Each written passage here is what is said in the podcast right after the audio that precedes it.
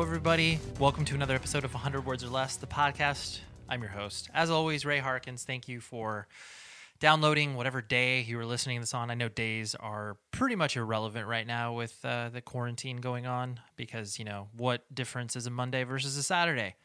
But, anyways, you are here to listen to discussions about independent music and people that are involved with creating it in some capacity, whether that's putting records out, whether that's playing in bands, whatever it is, they care about it immensely and they're lifers. These are the people who I like to feature.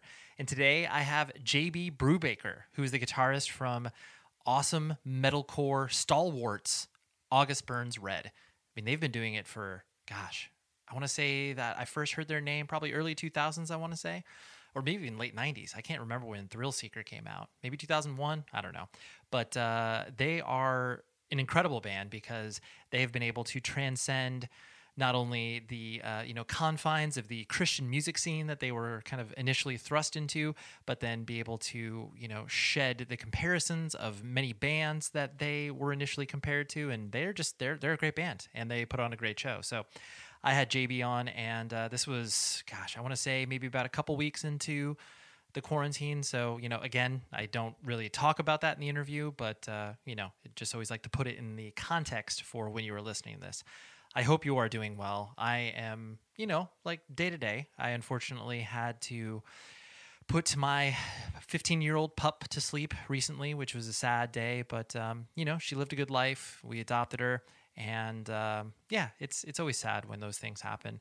But uh, you know, was able to say goodbye to her and uh, you know send her off to the uh, to the the great unknown, as it were. But uh, yeah, she was a, she was a great dog. Rest in peace, Callie. And uh, if any of you are experiencing any sort of uh, you know uh, loss, depression, anything like that, you can always email the show 100 words podcast at gmail.com. And uh, I, of course, I'm not a licensed uh, therapist or doctor in any capacity, but I, uh, you know, try to make try to make people feel better where I can. So, anyways, uh, that's all I got for that. And uh, let's talk to JB. Okay, here is the show.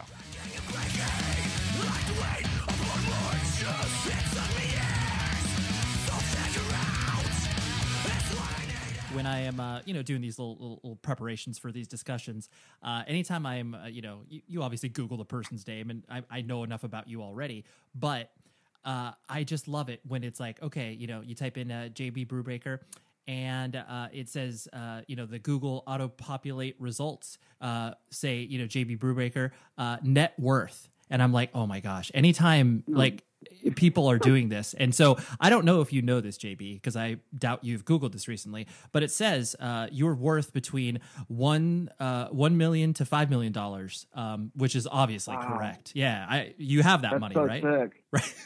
right. Holy shit! What what am I doing? I, I I, know. I should I, upgrade my living situation. Right. I don't know why you're still because you live in Pennsylvania, right? Still, obviously. Mm-hmm why haven't I moved to San Diego yet? Right. You still, I mean, you, you, you clearly are making wrong decisions, but uh, I just find it so funny. But that it does lead to a more, I guess, bigger, serious question where, you know, considering this band has been, you know, a part of your life since you were, you know, essentially a child and now more uh, adult like now.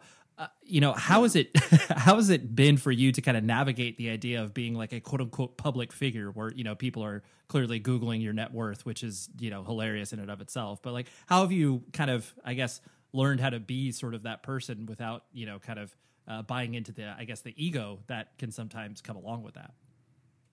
Well i still don't feel I, I understand being considered a public figure but it doesn't feel like that to me because i'm not like I'm I'm still at the point where it's flattering when someone stops me and says, "Hey, I like your band." Like that doesn't happen that often, and I'm still stoked when it happens. So I feel like to be a public figure is not uh, it's not a big deal to me, and I don't know if it ever will be, just based on the small circle that my band plays in, uh, just in terms of how many people actually listen to this kind of music. Um, it's it's a very small scene compared to a lot of different circles of music. Sure. Even though you can play, you know, you can play for a couple thousand people and make a living doing it, but it's it's never going to be like I, I don't feel at all like a celebrity or anything like that. And I, I guess there's a difference between public figure and celebrity, but any popularity I've gained over the years has been on such a slow climb that it, it I, I never felt like a a shock of like, oh my god, you're like a big deal now, dude. Like that, I never, yeah. I never really had that feeling. No, I, I totally, I, I, agree with you because I, I, think anybody that's experienced playing in a band, um, you know, has that level of uh, kind of like, oh yeah, no one's gonna recognize me, and like when they do, it's like, oh cool, you know, a teenager recognizes me at a movie theater and gives me free popcorn, and that's pretty sick. Um, but that's very thick. right? Yeah, but but you know, I, I guess kind of uh, uh, whatever. Digging a little bit deeper, just that idea of like you know once once this sort of um, you know adulation comes towards you, where it's like you know people do look up to you, and people do look up to you know not only your musical talent and the fact that you know this band has existed for as long as it has, but there is sort of that um, you know, uh, people looking up to you sort of thing. And I, I, think that's kind of more because clearly, yes, like anybody playing punk or hardcore or metal, like, you know, we're nothing compared to people like Brad Pitt or whatever. Um, but, right. but I, I guess that sort of like people looking up to you and sort of expecting, um, you know, expecting one thing uh, about you, and then uh, you know maybe you subvert their expectations by saying something on social media or something like that. Because um, I'm sure you have experienced some um, you know, so, some sort of people being like, oh, you know, I used to like this band, but I don't like them anymore. Because clearly, I mean, I'll I'll ask those Christian questions later because of course they'll they'll come up. Yeah. But, um, I guess kind of gra- grappling with that more or less. Wait, what did you say at the end there? I'm sorry, I didn't catch that. No, it's okay. I was saying, yeah. So, like, how do you grapple with that more or less? Oh, with like letting people down because they've looked up to me. Yeah, that that's um, that sort of transactional relationship that's something that I have had to just sort of accept that um, it's almost like it's a lesson you learn similarly to how when you release new music. And I'm sure you've experienced this with being in a band. You'll post a new song, and uh, I don't know if you're anything like me, but you read through the feedback because you care. Like I care what people think of what we're doing as a band. And so we might get a hundred positive comments, and then there's that one negative comment like they used to be so much better. This this song sucks. It's not like they they haven't had their they haven't been good since this album or whatever. And that's the one that sticks with you. And uh, and that kind of stings, but you learn to as that happens more and more, which we've had a lot of that over the last 17 years of being a band you, you you begin to become numb to that and you don't focus on those negatives as much as the the overwhelmingly positive things that you hear from people who care about you. So in, in the same respect sure i've let people down with maybe like saying a swear word in an interview or something uh, you know someone who's a pretty like rigid christian might be like oh i thought you were a christian. I don't like i don't like your band anymore because of this or whatever like those sorts of things initially would have hurt me a lot more maybe at 25 than they do now that I'm 35 and have experienced that so much more. I guess I, I build up a tolerance for that sort of thing. Sure. No, I, that does make sense, and I think that you know that probably just comes with your uh, you know you growing up and having perspective or maturity or whatever happens as you grow older, uh, being able to yeah. navigate that more appropriately. Totally. I'm an adult now. I'm not a kid. Like I, right. I, I totally recognize that you, you can't be everything to everyone, you know? Yeah, for sure. And you like to your point, you have to, you know, make peace with that where it's like, yes, if I am disappointing a person, it's like, well, that's probably less about me and more about them. Yes, completely. And usually it is like petty petty things like like saying the word shit or something. Like the that just so isn't important in the grand scheme of of life. And i'm totally over it at this point. Right. Yeah totally. I've i've built a bridge and i've walked over it. Right. Yeah. Um, so kind of you know putting the lens of focus on you as a person uh, i know you were you know born and raised in the lancaster area because you don't say lancaster because yeah. that's not that's not cool. Um, yeah, you. I'm. I'm impressed that you know that. That's that's Th- cool. Thank you. I appreciate. it. Yeah, I appreciate that. I, I try to be, uh, you know, try to add my years of touring experience just so I don't look like an idiot. Um, so I'm going to presume that your, uh, you know, your your suburb slash rural living because Lancaster's a interesting city where it has that, you know, su- that the suburb feel but then there's a lot of people that you know live in that general area. Um, so I, I guess kind of walk me through that that experience that you have because i mean clearly you're still you know living in that general area and you feel attached to it. So um, yeah what what was that experience for you, you growing up?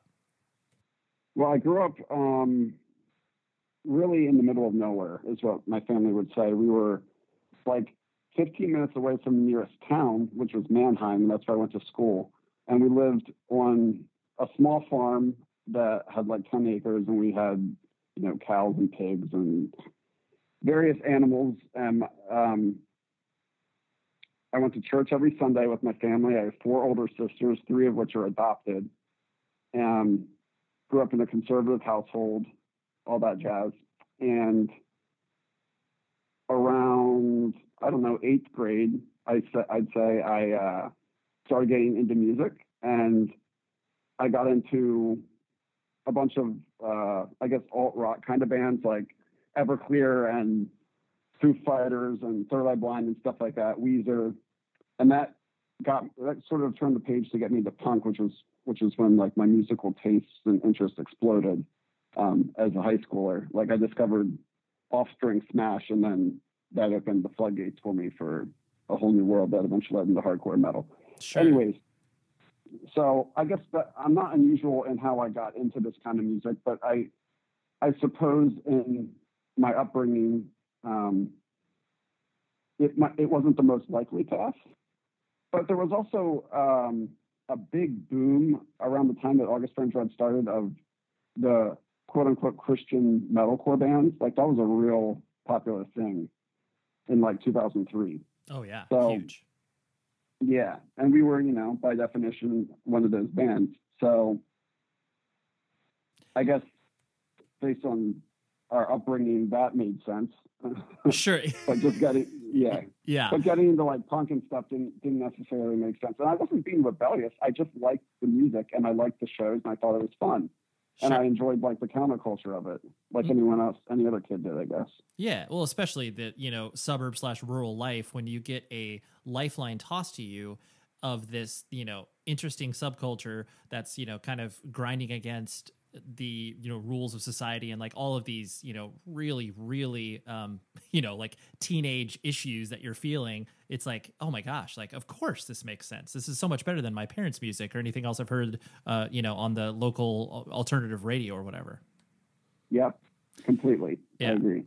And so you're uh so you were the like you said you have three adopted sisters. So do you have you have one i guess like blood related sister or you uh yeah you know, okay. And that must have been an interesting uh, upbringing in regards to you being, you know, you and your dad being the kind of sole males.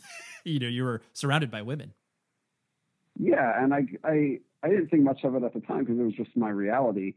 Um, but I think as a result, I learned a lot probably of how how to treat women um, based on living amongst many of them through, you know, a lot of ups and downs or whatever, you know, we naturally go through in our lives.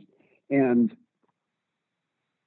though I'm definitely not perfect, I I feel like I am decently sensitive uh, towards you know with, in my marriage to, with my wife. You know, I we get into fights for for you know times where where I, I sort of lapse in my uh, my sensitivity and become like the typical male. But I do understand. I think uh, the dynamics between men and women more so because of living in a house full of women for so many years as a kid. Oh, totally. Yeah. I mean, I think it's the uh, the experience of being able to you know identify with both sexes and understanding you know where each side is coming from and the nuances and the differences you're able to you know create kind of a more holistic uh, experience rather than just kind of seeing you know one or the other yeah, and I'm grateful for that. I, I love my family and I love my sisters, and I, I really enjoyed my childhood. And my sisters were were typically very cool, and we got along, and we still do to this day. So I'm I'm grateful for those relationships I have. That's awesome. And uh, considering there was, uh, you know, farm life in your uh, world, was it one of those things where, I mean, clearly it was normal for you because you were surrounded by it, and I'm sure you know a lot of your friends and peers were also, you know, involved with that as well. Uh, you know, as you started to get uh, more of a broader perspective and realizing that you know being raised in the pastoral community was not something that everyone else you know had an experience with um, was it uh, was it weird for you to be like what, do you mean you don't have 10 acres or whatever? What, what do you what do you mean you don't got you don't got livestock? Well it's funny because the grass was always greener for me on the other side. I i was jealous of the of the kids in my school who lived in the town and got to gather at the community pool in the summer and hang out and be part of those cool kid cliques while i was out you know 15 minutes away running around. Like maybe I go down to my neighbor's house and swim in his, you know, four foot above ground pool, which was which was great. But I always had that, like, ah, I wish I could be in the other place that I'm not. Um. Um, and that that was sort of, that that was. I in retrospect, I feel bad about that because I had it really good. Like I had wide open places to run around and play and ride my bike and you know be a kid, which is which is really cool. I wasn't stuck in a in a city. So right. I mean, it, I appreciate that experience now as an adult looking back. Sure, sure, and I, am sure too there was a lot more um, freedom in regards to the fact that you know, yeah, you could just wander around, whereas you know that might not have been your experience if you were raised in the quote unquote city.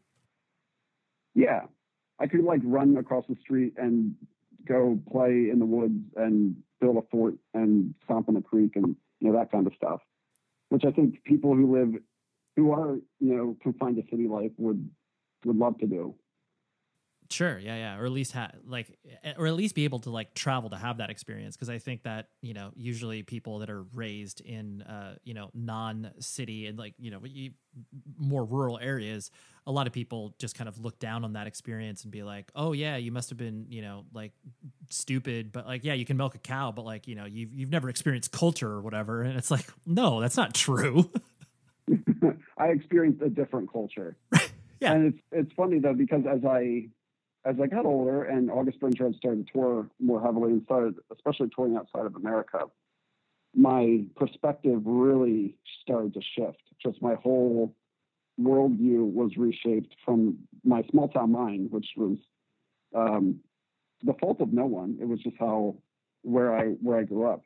Um, but touring really changed my perspective on a lot of things and opened my eyes to how big the world is and how it's cool to have different views and different cultures and to be our own people, you know?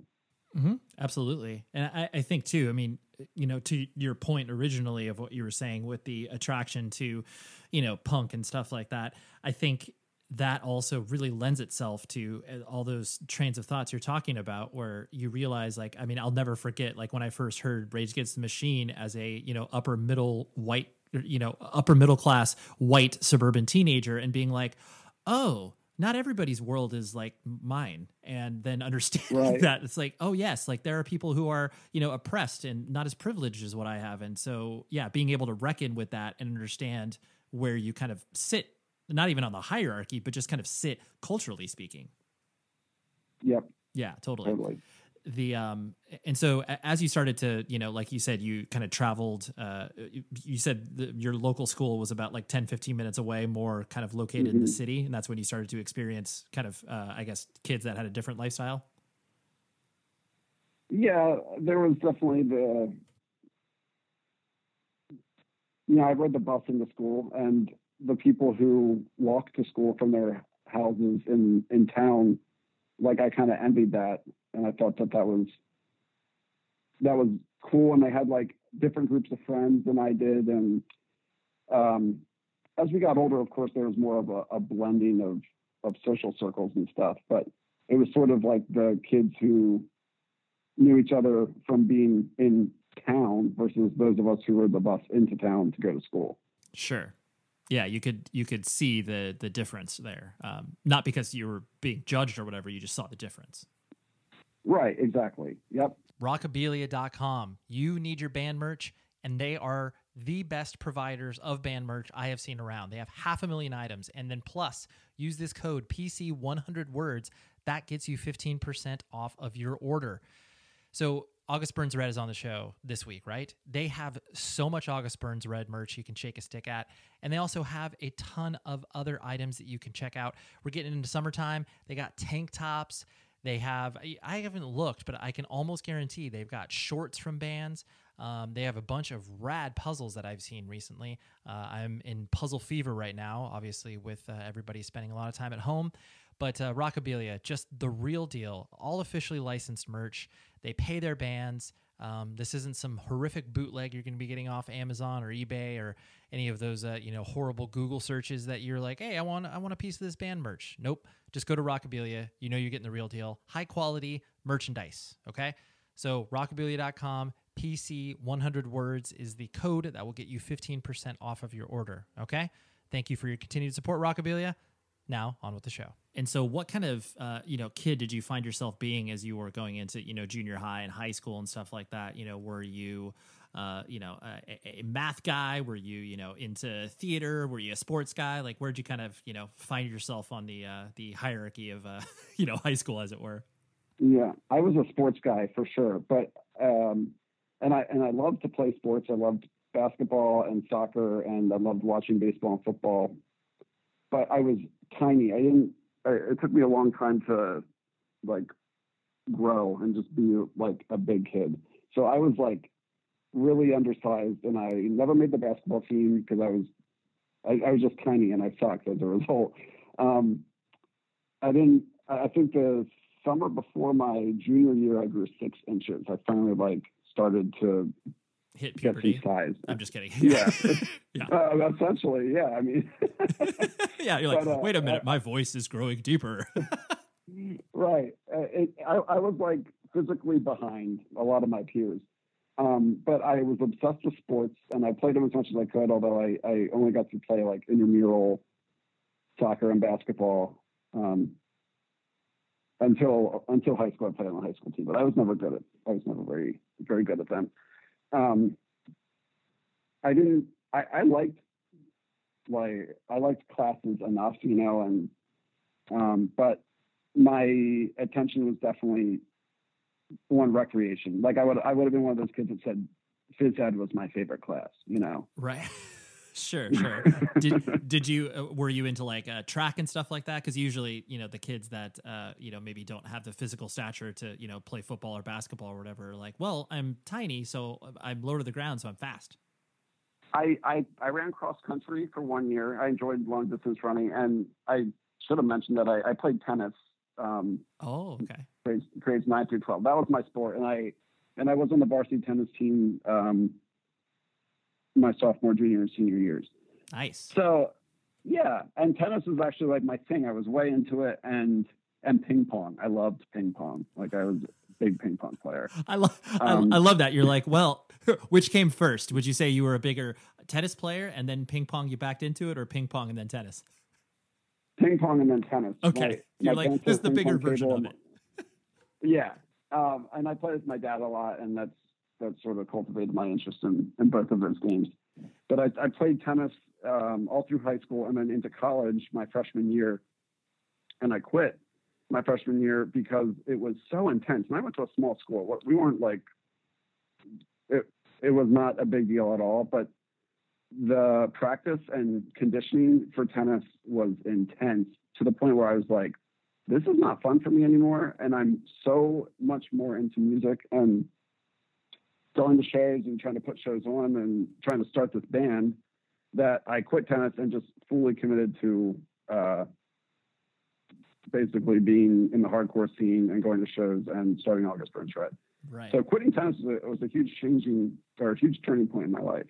Sure. No, absolutely. I mean, and I think uh, so many kids have that experience of like, pivoting away from something that you know they were so interested in whether it's like you know maybe they have a bad coaching experience or you know they do have a you know this dueling passion that starts to emerge like you're talking about with music where it's just like dude, I gotta, I, I, gotta follow this road more so than this road because of all of the reasons that you know you were illustrating. So I, I think it's really, it's cool that you uh, were able to articulate that because I, I don't think a lot of people, um, you know, maybe think of it that way. But it's like, yeah, you got to drop one passion in order to focus on this other thing. Especially because sports, uh, as you climb up the levels, they just become more and more time consuming, and I I wouldn't have had time to do anything but tennis and study and go to class. You know, it was it was going to be like that, and I'm like, this just isn't important enough to me to commit this much of my life to it. Yeah, for sure. Um, what did your what did your parents do for a living? My dad was a doctor, uh, a family practitioner, and my mom was a nurse. But um, as long as I can remember, she was a stay-at-home mom. Sure. So well, she's got to take care of all those those kiddos running around yeah, the house. Yeah. there, there was five of us, so yeah, she was full-time mom, very busy doing that. Sure and the uh, the the the process of you know adoption and introducing new members of the family into the household. Um, do you remember much uh, in regards to that? Because I'm sure you were you know relatively young as that as that all started to kind of happen. But um, you know, anytime I mean, even you know a new uh, baby coming into the world is uh, you know a transition period and stuff like that. So how did you kind of um, I guess navigate that? I was actually the youngest of the five, so I don't remember any of my sisters being adopted or, or being babies. Sure. Um, my three oldest sisters are are all adopted, and then my parents, because my parents were unable to have children for whatever reason. Got it. And then my biological sister uh, was born, and then I came as a complete accident. right. a couple you, years later. Yeah, you were the you were the uh, you were the uh, surprise. You were like, oh wow, look look at this. We didn't mean right. this. right. That's right. Got it. But you know, I, I was a boy, so I guess it was uh, a nice dynamic change. Right. Yeah, they're like, wow, it's not another another girl. I I, I guess this is cool. Yeah. um and so, and did you care about school? Like, you know, were you uh, doing well? Were you doing, you know, A B student, or were you just kind of like coasting by? Where did you, what was your passion for uh, in regards to schooling? I was an A B student um, with the occasional C, and as I got into higher math, that's where my C's came from. I, I just never, I, I uh, my senior year of high school, I took a statistics course, and we had a graphing calculator, and I was I spent all my time learning how to program this really uh, crude text-based like choose your own adventure game that I would type out and like I just learned how to do a lot of like basic programming and and, and I got a D in that math class, but I made this really stupid uh, choose your own adventure game on my graphing calculator and was really proud of that. Dude, so, you, I, I, learned something completely unnecessary, but sure. You know. well, I still wish you had that because that sounds sick.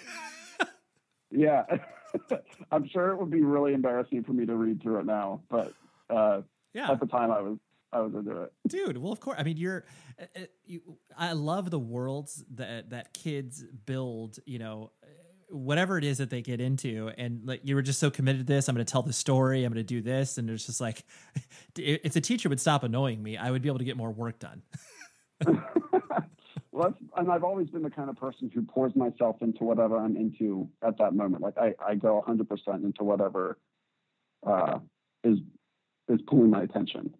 So at that time this yeah this choose your adventure story. game on my calculator. Yeah, totally. No that's great um, and you know it, has been well documented that you know August Burns Red like you know started with uh, you, you guys in high school and stuff like that, but you know, uh, like you said, punk was kind of your first introduction, and then you started to kind of peel away the layers and start to, you know, get more into, you know, hardcore and metal and stuff like that. Um, you know, uh, kind of talk me through that that that recognition of the DIY scene, and like you said, you you know, you started to put on shows and you started to get really involved. Um, but what was kind of like the next level beyond, um, you know, kind of the you know the Offspring and Green Day and Rancid and stuff like that? What was the next kind of band or you know grouping of bands that kind of were like, oh my gosh, like there's a whole nother world underneath this. Yeah, um, I guess I started to get more into the uh, hardcore kind of punk bands. Like Bigwig was really important to me. Um, Good Riddance. Uh, basically, I wanted music that was I wanted it faster and and harder. Like that was like the goal. I wanted but I wasn't fully like committed to getting into screaming yet. That I need like a bridge to get into screaming music, and uh, bands like that for me were Poison the Well, who sang and screamed a lot, and uh, Finch, What It Is to Burn was important to me. My senior year of high school, I really loved that record, Oh, and they screamed a, a little bit. You such know, a such a that- good re- such a good record. Yes, I feel like that was like a that that was like an album that was important for so many people when it came out. It Well, just It, it was- was yeah, it was so. I mean, a- at that time too, it was like it, it was so easy for. I mean, I'm 39 years old, so I'm a little. How old are you? I'm 35. Yeah, so well, I mean, whatever. I, I usually mark different generations in hardcore and punk like every four years, like high school. So like we were technically different, Sure. yeah, different generations. But I remember it was like you know Glassjaw had existed already, and so like listening to what it is to burn, I was just like, ah, whatever, dude. It's like a Glassjaw ripoff. And then like the second or third time through the record, I was like, no, this is really good. like, the, the, what, what am I talking about? It was awesome, and my least favorite tracks were actually the songs that featured Dale from Glassjaw. I was like, I don't like this guy's voice. Yeah, There's- I, I, I've, I've never, I never got into Glassjaw. I, I missed them. Um, they were too aggressive for me, I guess, Sure. when they were blowing up, and I just missed the boat on them. Um, which is funny because of some of the stuff I got into afterwards. But yep, um, so I guess Finch and, and Poison the Well opened my eyes to screaming, and then I discovered like Eulogy Records and a lot of the bands on that label, and and Trustkill and Ferret, and they were putting out bands like uh, Bury Your Dead. I loved Bury Your Dead, and uh, I actually booked them a couple times at our local American Legion Hall. And then our first full U.S. tour was with Bury Your Dead, which was cool. nice. Um, Full circle moment. I'm sure you were. I'm sure you were like, "Whoa, dude, we get to tour with Bury Your Dead. I could. Br- we can break Oh, up I now." I was so stoked, dude. I was that, that was really cool. Um, uh, and I got really into. I, I was obsessed with just bands that played breakdowns. Like that's. I just wanted. I I, I was all into moshing and breakdowns and beatdown bands like Unbroken Wings and Oh yeah, classics. until the until the end. Oh, yeah. like dude. Lo- that yeah, yeah. kind of stuff. Uh, I I love. It- It's funny too. I'm really glad you kind of brought that uh, idea up. Like when you start to get obsessed with a uh, you know one particular style, uh, you know of music in regards to you know hardcore. Like clearly there's like you know a million different subgenres, but like you literally can't get enough. You're like, okay, what's another band that sounds like that? Okay, cool. Give me another band that sounds like that, and like your thirst is insatiable. Right, and there were so many bands too, and so many labels, and it was uh, it was a really blossoming scene, I think. And as I started to discover more bands, I started getting into more uh, stuff on the metal side of things. And I'd say bands like Converge and Between the Buried and Me opened up the like that next door for me of playing heavy music, but also also with intricate guitar parts. It wasn't just breakdowns. There was a lot of really cool stuff going on between the heavy parts. And Sure. that's what really began to start influencing August Burns Red. We started out as, you know, a local band when I was really into the just the beatdown stuff, like like I was saying earlier, a lot of the just ignorant breakdowns and stuff. And that's the kind of band we wanted to be, and that's all we could play at the time. We were pretty terrible musicians. Um, but once I finally discovered, you know, between the Buried and me and stuff like that, I was like, wow, this is technical and interesting. And uh, A Life Once Lost, a great artist. If, if you're familiar with that record, that was Oh yeah. really influential for us. Just the, it's funny because they were probably heavily influenced by Meshuggah, but Oh, I never, I never, heavily is an understatement, but yes, yeah, right. right. And I never got into Meshuggah. Like I, I, I get how influential and important they were to so many bands, but I was being influenced by the bands that were influenced by Meshuggah, and that was like that. That art, uh, a great artist by Life Once Lost. That record opened the doors, or opened my eyes to, to odd meter breakdowns and intricate rhythms, and and that whole world of of or that whole way of playing breakdowns. And that's something that August Burns Red really uh, did a lot of and still do, I guess. Sure. Um, that, that's kind of like a cornerstone of our sound. Well, I, so, I you know, and I really, yeah. uh, you know, I appreciate your honesty in regards to because I mean, I think that that happens to everybody when it's like you get your, you know, your lid blown off by a particular band because you know they're touring at the time and like you know they're in your scene or whatever. But like you know, there there were a lot of bands that you could not um, you know, like you had no uh, touch point for. So it's like, you know, even though Meshuggah obviously existed, like, you know, they weren't, you know, they weren't from Philadelphia. So like you weren't, you know, you weren't going right. to see them. And so I, I think that you know you start to build off of your own personal touch points and influences um, and you build and you kind of you know you like you said you recognize the importance of these bands that came before and you can like them but it's not as like easily accessible and i think that's what you know the whatever you know silly purists are just like oh dude you like this band? Like they're just a rip off of this band. And you're like well that's cool but like you know, I, I can't, I, I couldn't see that band. So at that, you know, my 16, 17 year old self could never have had that experience. Totally. Yeah. And you know what? I never really liked the vocals in Meshuggah. I never liked the, I never liked the vocalists in that band and it made me not want to listen to the band. But I loved the screaming from a life, a life once lost. So if they were just second rate Meshuggah, I didn't care because I liked the vocals with the music. So it just worked for me. right. Know? Yeah. You're like Bob yells his head off and it looks like he's going to have an aneurysm yeah. every time. yeah, of course. totally. yeah.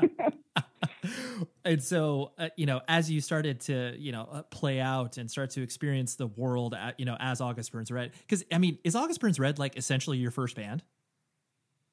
Yes, my first and only band. Which is so fun. Anytime, like, there's, I mean, I'm sure, I know you guys wear that as a badge of pride, uh, but it's that is so rare.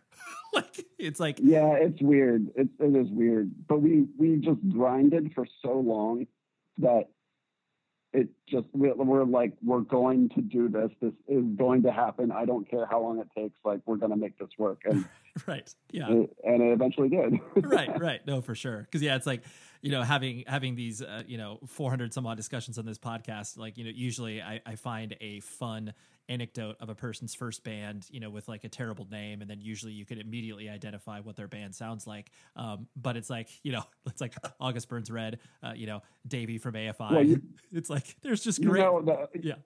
you know august burns red is exactly how we sound. Right. Like, there's, there's no surprise there. Yeah. No that's that's very true. I and and, and still uh, to this day, yes, you could easily be like August Burns Red. Okay, cool, yeah, yeah, for sure. I get I get where they're coming from. Did you say that Davey from AFI? That's that's his first band as well. Yeah, AFI is his only band, dude. Wow, I know. It's That's crazy. I know that is crazy. It's a like I said, it is a rare occurrence because usually, and, and, I classify first bands very uh, loosely in regards to like you know whatever if you've recorded demos and stuff like that. But like you know if you get out and play some shows, like you know a handful of shows, like that's your first band, you know. But like yeah, there's yeah. very yeah you you are uh that's a rare occurrence. So good job. Um, Thank you. Yeah. but, but, anyways, so the fact that it is your first band, uh, and you started to kind of you know experience all of this as far as like playing local shows and starting to do you know playing out and stuff like that. How you know uh, how did your parents react to this really weird thing that they probably had no context for? Um, and just kind of seeing like, oh, I guess JB's like playing guitar in a band. Like that's weird. Yeah, it was weird. I, I bought my first guitar when I graduated high school. And I remember I bought a crappy amp off of a buddy of mine for like 50 bucks. And my dad was like, What are you doing? Like, why are you buying this stuff? Uh, it seemed odd to him that I was getting into it.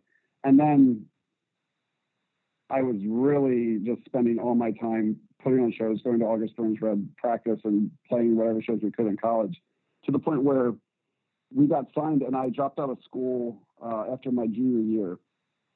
Um, and my parents had been paying for my education.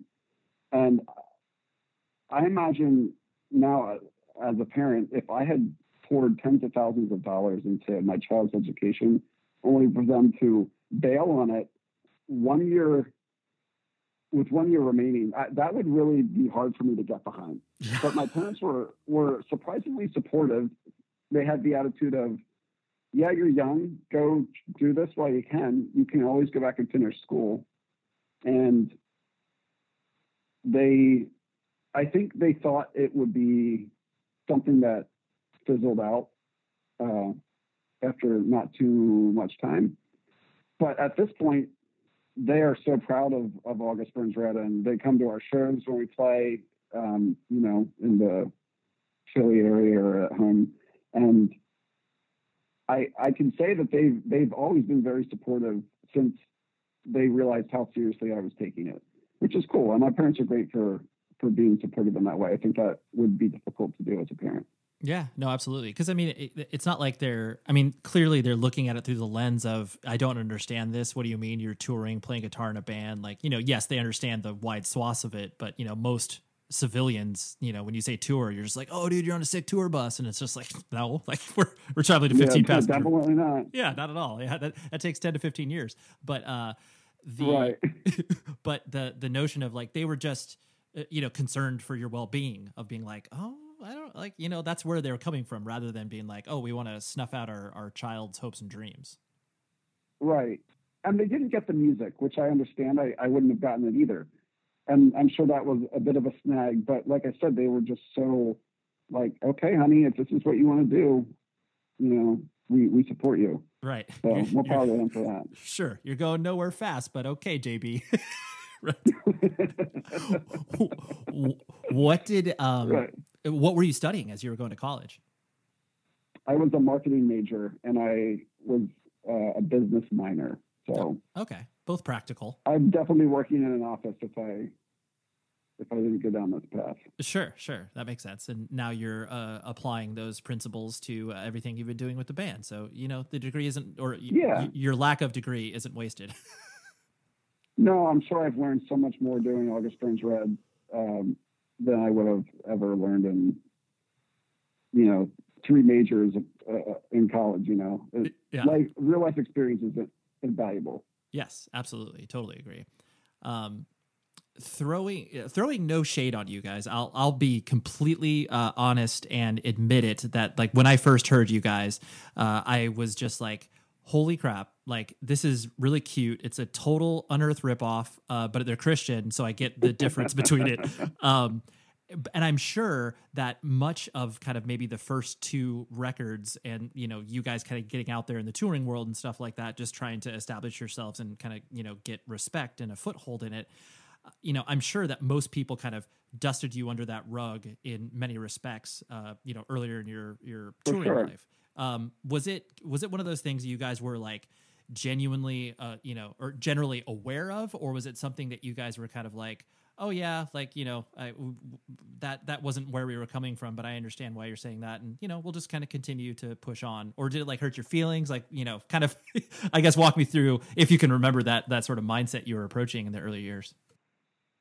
Well, we loved Unearth, so there's no surprise that we sure. sounded like them um, to to some degree. Unearth was was and still are way better guitar players than Brent and I will ever be, and um, I often think that that band should be way bigger than they are, based on they kind of led an early wave of bands, and a lot of bands, um, unfortunately for them, surpassed them in size and just how their career path went. But yeah, Unearth was certainly influential on us. And as far as being like this Christian band out of the gate, there was definitely a concern of ours because we didn't want to get pigeonholed and just play for those crowds. So much to the point where our when we took our very first tour, which was with Your Dead and Terror, um, we had another option to do a tour, uh, a solid state tour, which was the first record label we were on, and it was Haste the Day and the Chariot. And we were like, eh, you know, we we will probably go over better on this Haste the Day tour, but we don't want to. We we want to do this cred tour with Bury Dead and Terror, and get out in front of people who might write us off just because we're on Solid State Records, like might not have interest in us because of the Christian affiliation. So we wanted to set that standard immediately, and I think that was a smart move because it did get us the attention of the secular world right out of the gates. Whereas I think we could have been stuck only playing to those, you know, Christian fans and Christian circles on Christian tours for a long time. Mm-hmm. No, for sure. I mean, it, it's. Um, I think so many, especially at that that you know age in the late 90s and early 2000s when you know solid state and tooth and nail were so synonymous and like there was this um this real interesting thing that I saw where so many bands were delegitimized because it was just like, oh, dude, you're playing to the like, you know, you're a Christian band, you immediately have a built-in fan base. Like, you don't have to work right. as hard. Which there is obviously a grain of truth into that, but at the same time, like, you know, that fades away pretty quickly if you know, like, you aren't good or like you don't work hard. Yeah. And you know, I, I think that it was, um, you know, unfairly so. A lot of bands were kind of you know lumped into that and then couldn't you know cross over because it was just like oh dude what are you like you know this this punk hardcore scene like does not accept christianity you know whole cloth. Like you gotta you gotta prove yourself being like a cool human and not just like you're gonna you know bum us out by saying we're you know spitting on stage or whatever. Totally. And we we tried not to preach. Um we tried to lead by example i guess as far as the whole christian thing went. And um, we were certainly much more rigid about that when we were when we were younger and coming up. Um, I don't even consider myself to be a Christian at this point in my life, and a lot of my views on, uh, like I was saying earlier, my worldviews have shifted and changed a lot as I toured and experienced more of the world and talked to more people and just sort of was able to formulate my own opinions. But when we were starting out, we would pray around our drum kit before the set started. Um, not into the mic or anything. It was just like this solemn public showing of like everyone knew that we were praying and we would play our set. We didn't talk about God or anything, but it was like clear that we were a Christian band because of that, I think. And that was kind of it. And then we stopped doing that once we started getting to the point where we would have like uh like a walkout, you know, if we were gonna if we were headlining a show or something and came up like a, a sample of some sort. That kind of went away in time. And it was just this slow evolution of us changing as people. Um, and I'm not speaking for everyone in the band at all. Uh, our singer Jake and our drummer Matt are still uh, are still Christians, and that's an important part of their lives. But um, Dustin, Brent, and I, I, I don't think that's not important to us anymore. It has nothing to do with music, um, and I'm just not. I'm not a fan of religion in general. Sure, organized religion. In my life. Yeah, sure. I yeah, I, I, I understand spirituality and looking to a higher power and stuff, but I, I I have qualms with the modern church and blah blah blah. I don't know how much you want to go into that kind of stuff, but um, I don't even know what the original no, topic we were discussing. No, no, no. I, I mean, just, just the, the ability for certain bands to be able to kind of, you know, transition to, you know, being just like I was joking about earlier, you know, just the Christian Unearth or whatever, and being like, you know, a B-rate substitute for the Christian scene or whatever. Um, because clearly, it's like I, I don't think. I so remember this experience myself where it's like walking into a Christian bookstore and, you know, like having these bands that were just like, you know, blatant ripoffs of everything uh, that you could possibly want in a quote unquote secular band. But it's just like, oh no, here's like the Christian version of Deftones. And you're like, yeah, but this sucks. Right. This is terrible. Though. Sounds like sounds like Green Day. like it'll be on the marketing sticker. Yeah, totally. It's like yeah, because because you can't uh you, you can't like Billie Joe because he swears on stage. You know, here's a C-rate version of Green Day. Right, and they, that came down to parents what their parents were letting kids listen to. I don't think there was a, there were a lot of kids who necessarily only wanted to listen to those Christian bands, but their parents wouldn't let them have the CDs. Very important. Unless point. they bought them at these Christian bookstores. I mean, uh, our drummer would be an example of that. He had to buy his music from places like that.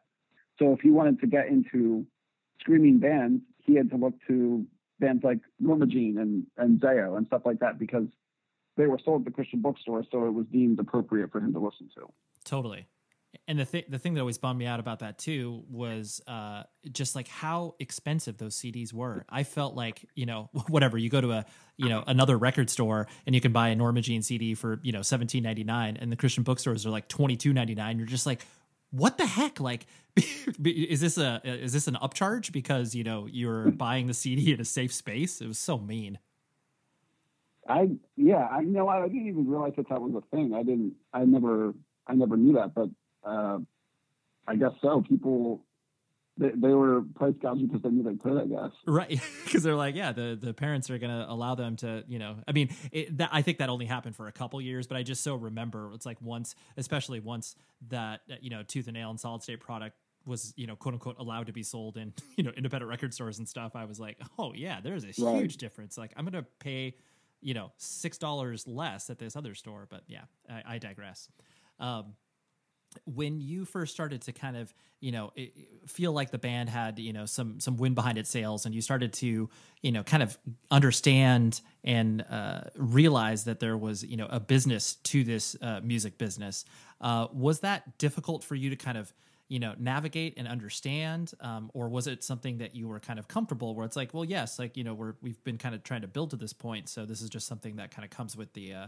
comes with the package so to speak I always loved the business side of August Burns Red and and doing music in general. Um, even before we were uh, doing anything of value as a band, I was really into like I like I was saying earlier, promoting shows locally and uh, investing that money back into August Burns Red. It, it, all, everything we did initially was just to make money to fund trying to get August Burns Red to the next step or you know get buy the old van or buy get like newer guitar cabs and those sorts of things. So that that side of of being in a band has always been really fun for me. And um, i feel like there needs to be someone in your band who's really committed to looking out for the best interests of the band as far as the business is concerned because if you just hand everything over to someone else I don't I don't think anyone. It, it's hard for someone who's not actively a part of the band to have the same drive. I think to to to look out for the band the same way that a member of the actual band would. And we we we had a great manager for many years who who did great by us, but I was still heavily involved in the business side of things as well as our other guitar player Brent. And I think I think that's a big reason as to why we've had the su- success that we have had is because we've always been really careful with how we've handled our business and the decisions we've made, and we never just let it up to someone else to decide, you know, what tour to take or how to spend our money on this or that. It was always coming directly from inside the band. Yeah, no, I, I agree wholeheartedly, and I, I, you know, observing you guys from a distance and you know knowing a little bit of your intricacies, the uh, the idea that you know there's always there should always be one or two band members that are staying relatively close to the business side of things, like you said, rather than you know sometimes. I mean, clearly some band members like have no interest in it, and that's fine. Like they'll you know be a right. voting, there'll be a voting process, and you know they'll be like, oh yeah, I think we should do this, and then you can be like, oh, I, actually no, I don't think that's a good idea. And they'll be like, okay, that's fine. But yeah, to your point, totally. yeah, to your point, like people just kind of signing it off and being like, "Oh yeah, you know, like just let us know like when we need to like make a decision or whatever," rather than you know, kind of three hands on the wheel, so to speak, where it's like you know, manager, band member, other band member, you know, like that's what you want, and that's what can hopefully lead to longevity. Yeah, and I think in this case that that is that was super important to keeping us around for as long as we've been and, and still relevant after 17 years. Um, I think if we had just handed the reins off and checked out and just played the shows and written the music, we would be clueless as to what was going on, and, and we would have uh, sort of fallen by the wayside much much more quickly. Sure. Yeah, I, I, agree, and there definitely needs to be a balance. It's not just um, yeah, it's not the creative process also needs to include some sort of business. Otherwise, you'll never play, you know, outside of your own city or whatever. Right. Right. Um, so you know, as uh, you know, the band kind of uh, you know grew, and once you started to you know kind of make these these really uh, you know interesting jumps in a band's career, where it's like, okay, you know, we sold 500 tickets in this city, and then like now we're playing a thousand cap room or stuff like that. Um, you know, are are there? And I realize this may be a difficult question, but you know, are there sort of you know anecdotal moments that you think about, you know, maybe in the first whatever five to seven years of the band's life that kind of stick out to you as real sort of like either turning points, um, and it doesn't need even need to be directly attached to like a specific moment, whether it was like a specific tour or whatever, um, because I always find those really interesting uh, to discuss because you know band members can all have different differing opinions of that. Um, so, is there anything that kind of sticks out when I when I talk about that? Yeah, there's a few, I think, sort of, I'll, I'll say launch pads that we've had or, or moments along the way that I could, I, like we felt growth and momentum behind the band. Um, when our second record, Messengers, came out, uh, we had no expectations on on sales or anything at that point, and we were at Cornerstone Festival out in Illinois. In 2007, and our A&R John Dunn was there from Solid State, and he told us that our first week numbers were in, and uh, we had sold a little over 7,000 records, which was a shock and a surprise to us. And I think we we were like number 81 on the the Billboard charts. And that was one of the, that was the time where we are like, wow, okay, cool. We're we're like starting to catch on a little bit here. Um, and then on our next album, Constellations, I don't remember what what that sold, but I remember on the headline tour we did for that, we sold out the Chicago House of Blues um, on that tour at 1,300 tickets, and that was a big wow moment. That was the first time we had ever sold um, over a thousand tickets on on a single show, and it was far from home, and we had been touring hard, and it, it, that was one of those moments where it seemed like all the supporting we had done for the past however many years was beginning to pay off. And that's then we, yeah, that's really cool. Yeah, that that was that was like a a feather in the cap kind of moment for us, I think. And then doing the Warped Tour in 2011, uh, we got to play on the main stage as one of the quote unquote headlining acts on Warped Tour, and um, our record Leveler came out on that tour, and sold 20,000 records in the first week and debuted pretty high on Billboard. And, and that whole summer, like, it just felt like we were, like we had arrived. That, that, that felt like the, the big coming out. Like we meant something everywhere we went, which mm-hmm. was, which was cool. Yeah, totally. And it's it, it, what's really cool too is the fact that you know l- earlier in the conversation you were mentioning all these bands that you know you got to do early tours with or were influenced by, and then you know you started to uh, be able to not only bring them out on tour but tour with them and kind of have these these people that you looked up to now be your peers as opposed to um, you know just a person you admired from afar because of their musical abilities and stuff like that. Um, you know talk, talk to me about that process of kind of like you know feeling like you are at the same level or even you know frankly sometimes more popular than these bands that you were clearly influenced by. In 2007 we took out a life once lost as our main support. So that was like a uh, that was weird one I'm of sure. those moments it was weird but it was cool because i never really knew those guys before that and we got to hang out with them and and i was the annoying guy on tour who was always like show me how to play this riff from this song. Like i, I you're just a to, punisher? I love it. Yeah totally and i wanted to learn from the guys that i that i looked up to and respected. I, I did the same thing to uh you know, the guys in Unearth and Darkest Hour when we toured with them. And um, I did it to like As I Lay Dying, uh, Nick from As I Lay Dying, I'd make him teach me riffs. And I'd be like, like we, we'd be jamming on our little Roland Micro Cubes warming up. And I'd be like, let's play through this song, like pull out like some random song from an As I Lay Dying record. I'd be like, show me how to play this part. And I'd be like, let's play through the whole song. Like I was definitely the, the, the punisher on tour and I and I never really thought of it that way until just now. I totally was being a punisher, even Dude. though I was just trying to learn and right. but I, I, was standing out at the same time. Yeah, but that's so I I really appreciate you saying that because I think it's so uh, special when you're able to kind of share these moments with people and you are ge- like literally genuinely curious about like how they play these songs or how they put it together. And like you are able to have this really um, you know personal experience and it comes from a genuine place as opposed to you know i use the word punisher as a joke but like you know like it's i think that's special and i'm glad you expressed that if, if they weren't into it i was definitely punishing the hell out of them that's true and i'm sure i'm sure there were moments where it's just like dude JB lay off man i can't do this five nights right. in a row Oh, I, I remember being out with Between the Buried and Me in 2007, and uh, I had Dusty like sit down and like show me how to do sweep picking because I wanted to learn. I was like, "You gotta teach me how to sweep, dude." Like he taught me my first like little three string sweep. Oh man, you're like, "Yo, can you can you play some glass casket, bro?" show me. Yeah, I love I love that. I love glass casket. oh, dude, yeah. I, I signed them when I was at Century Media, and then when uh, it Oh, was pro- it was probably one of the weirdest scenarios because I was friends with the Between the Buried and Me guys, and they would always stay with me. And then I signed Glass Casket and was friends with them. And then when the Between the Buried and Me to basically got a Glass Casket to get members, it was like I'm, still, I'm still friends with everybody, but this feels weird. Like it feels like I should be concerned business wise, but I'm like, well, they're all my friends. It's okay. it's so weird though. but but you totally did lose your band. Yeah, oh, absolutely. I'm like, well, looks like we're never getting a second glass casket record.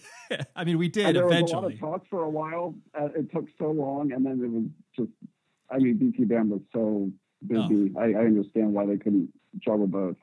oh, absolutely, and I get it, and they made the right decision. No, no, no, uh, Yeah, yeah, no qualms against them. But yeah, but that no, that's really cool. I'm, I'm glad you expressed that because I think that you know there can be those weird misgivings that some bands have where it's just like oh my band should have been pop- more popular or whatever but like i really think the bands that have the ability to stick around can have that sort of mutual appreciation that exists with bands that are younger than them and they don't um you know they don't carry around that ego of like oh i should be better because i you know or i should be more popular or whatever because i was here first Right. It's it, that's not a good look.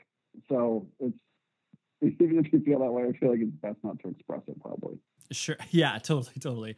Have you seen that kind of reflected back at you? Because I'm sure you have in regards to bands that, you know, younger bands that you have toured with that kind of, you know, maybe don't do it to the extent of you did where, you know, you punish band members to give you, uh, you know, YouTube tutorials in person. Um, but, you know, have you kind of noticed that, that coming back at you? Yeah, for sure. Especially when we do, like we've been doing some 10 year anniversary tours for Simoda Records over the past few years, and as we meet younger bands and take them out on those tours in particular, there'll be times like towards the end of the tour, one of the guys from a support band will come up and be like, "Dude, I just need to tell you, like, this record was so important to me when I was." coming up. Like i learned all these songs on guitar and blah blah blah. Like we, we we've heard that from from a bunch of bands over the years now that we're sort of veterans in the the metalcore world and i appreciate it because i totally understand where they're coming from. I i i felt that way and feel that way to this day of a bunch of bands that were important to me. Yeah, no, that's really cool because I think it's, you know, w- as long as you're coming from a genuine place and not some, you know, weird social climber status, like that's, you know, it feels good to not only hear that, but then in turn to be able to kind of, you know, express that to other people as well, where it's like, hey, I like I really like your band too. Like I'm glad this record influenced you. Like, you know, there's a reason you guys are out on tour with us or whatever. right yep i Yeah. totally agree that's It's that's awesome. really cool That's awesome. Um, well, the last thing I want to hit on was the fact that you know w- because the band has existed for so long, and you have uh, you know essentially you know grown up over that time, and you know you guys all are in completely different spaces than you were when you were you know starting the band. You have families and like all these other obligations, and you know the band is uh, you know you're living. Um, how how is it uh, you know juggling the idea of you know obviously being a father like yourself and you know having a wife and all of these things that didn't exist and uh, you know when not only when the band started but you know five six seven years into the band um how you know i guess how do you kind of like treat tour now how do you um I guess still care about it because a lot, you know, I mean, I understand it's your livelihood, so of course, like you're going to care about it. But at the same time, like it's, uh, you know, some people get jaded at a certain point. Um, where do you keep, I guess, that enthusiasm, and how are you balancing all of those? I realize it's a big question. I'm sorry, but No, it's okay.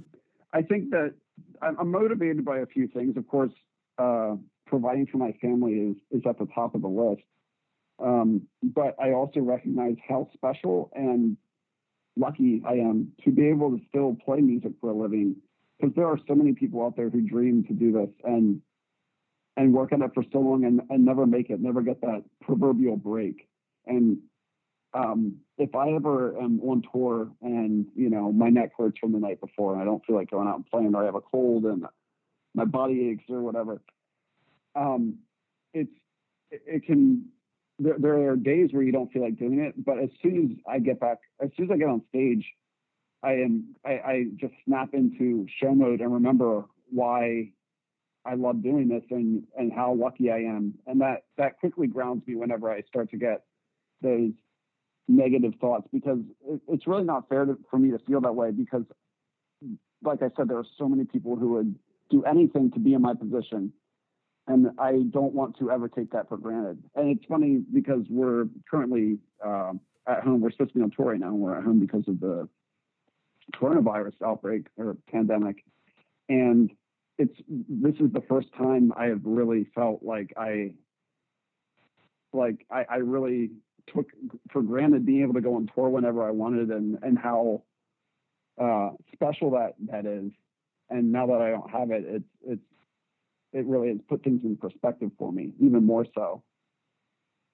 That's it. Yeah, no, that's true. Because I, I do when you get, especially you know the pace that you guys have, you know, handled everything over the past, you know, whatever five to six years, where you know you guys have played a lot of shows. Like you guys have done a lot, and you've made your presence felt, you know, worldwide, and continued to do that. To be able to take this unintended pause and to be able to realize the importance of you being at home, but at the same time, the importance of you also being away. I'm sure that's kind of a, a, a weird juxtaposition that kind of collides in your head. It definitely sucks being a father and having to leave my wife at home to fend for herself with a, a wild two year old boy who's a great kid and I love him to death. He's awesome. But 24 hours of parenting for six, seven weeks at a time is a lot on even the most patient of of people. So um, the father in me feels bad for having to go off for long periods of time, but um, the husband and provider in me knows that it's what I need to do for my family, and my wife understands that too. I've been in the in the band as long as she's known me. and She's only known me as a touring musician, so she's used to me coming and going, and understands um, why why I have to do it and why I want to do it, and that it's a, a gift and very uh, and that we're very lucky that I I have the job that I have. So with with touring, there are always going to be pros and cons because of how it, it removes you from your uh, you know your second life, basically your life at home.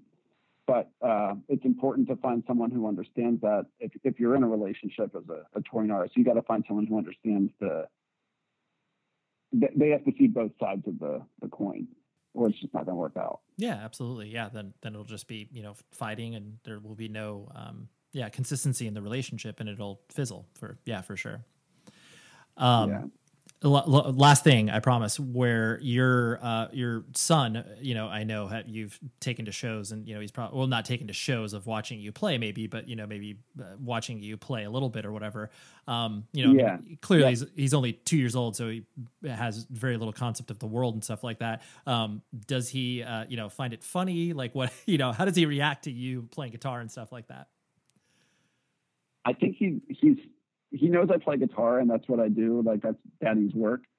Um, I don't think he quite understands what the band is. It's all very novel for him. He was at uh, our pre-production um, before we started our tour with Killswitch Engage a week or so ago, and that was just a barrel of monkeys for him. He loved being there and getting to walk around the the stage and hit the drums and all that kind of stuff. It, it's all novel for him at this point. I don't even think he recognizes when I go away on tour, like where I've gone and right. that I'm, you know, he's he's living in the moment, which is nice because it's going to get harder as he gets older and is asking questions as to where where I'm going and why I have to leave for so long and and all all those sorts of things.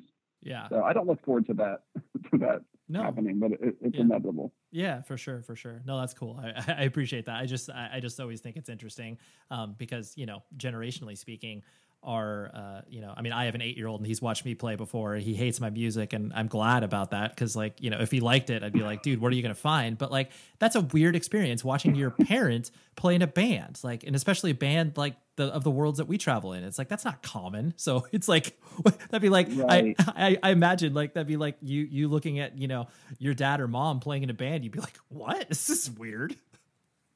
Yes because it's not supposed that's not something you you think of cool people. That's not a cool parent thing. That's like a yeah a real like a, just a cool person in general, not a cool parent. right, totally. Or like a parent plays in a band. It's like yeah, you're you know gigging with your friends every six months and playing you know cover songs at a bar mitzvah or something. like right. not yeah not totally. like not like you a world touring musician where it's like oh interesting. yeah, it'll be interesting to see how he responds to what I do as he starts to understand it my wife and I were just discussing this the other day. She, she thinks he's going to go through a phase where he thinks it's really cool and then he thinks then a phase where he thinks like it's so dorky and I'm such a loser for it and my music is so not cool. Yep. And then when he gets older again, he'll he'll come around and think it it's it's special again. So we'll see. I I, I could see it going somewhere along those lines in the next 15, 20 years. Yeah. totally. Yeah, yeah. It's like, oh, and the moment that he brings something home that you don't recognize, and you're just like, "Yo, this is some. This is like, I'm old. I don't understand what you're talking about, dude." Oh, I I know. I I just have this feeling I'm not going to get the music he gets into. I'm just like, I don't. What what do you like about this? Right. But, yeah. You know, my parents were cool about it, so I I'm sure I'll be cool about it as well. Exactly. You're like, as long as you're not harming yourself and you're in somewhat safe spaces, like we'll be okay. right. Yeah. Right. Well, JB, thank you so much for hanging out, dude. This was really fun. I really appreciate it. Yeah, thanks for having me on your show. I was I was happy to do it.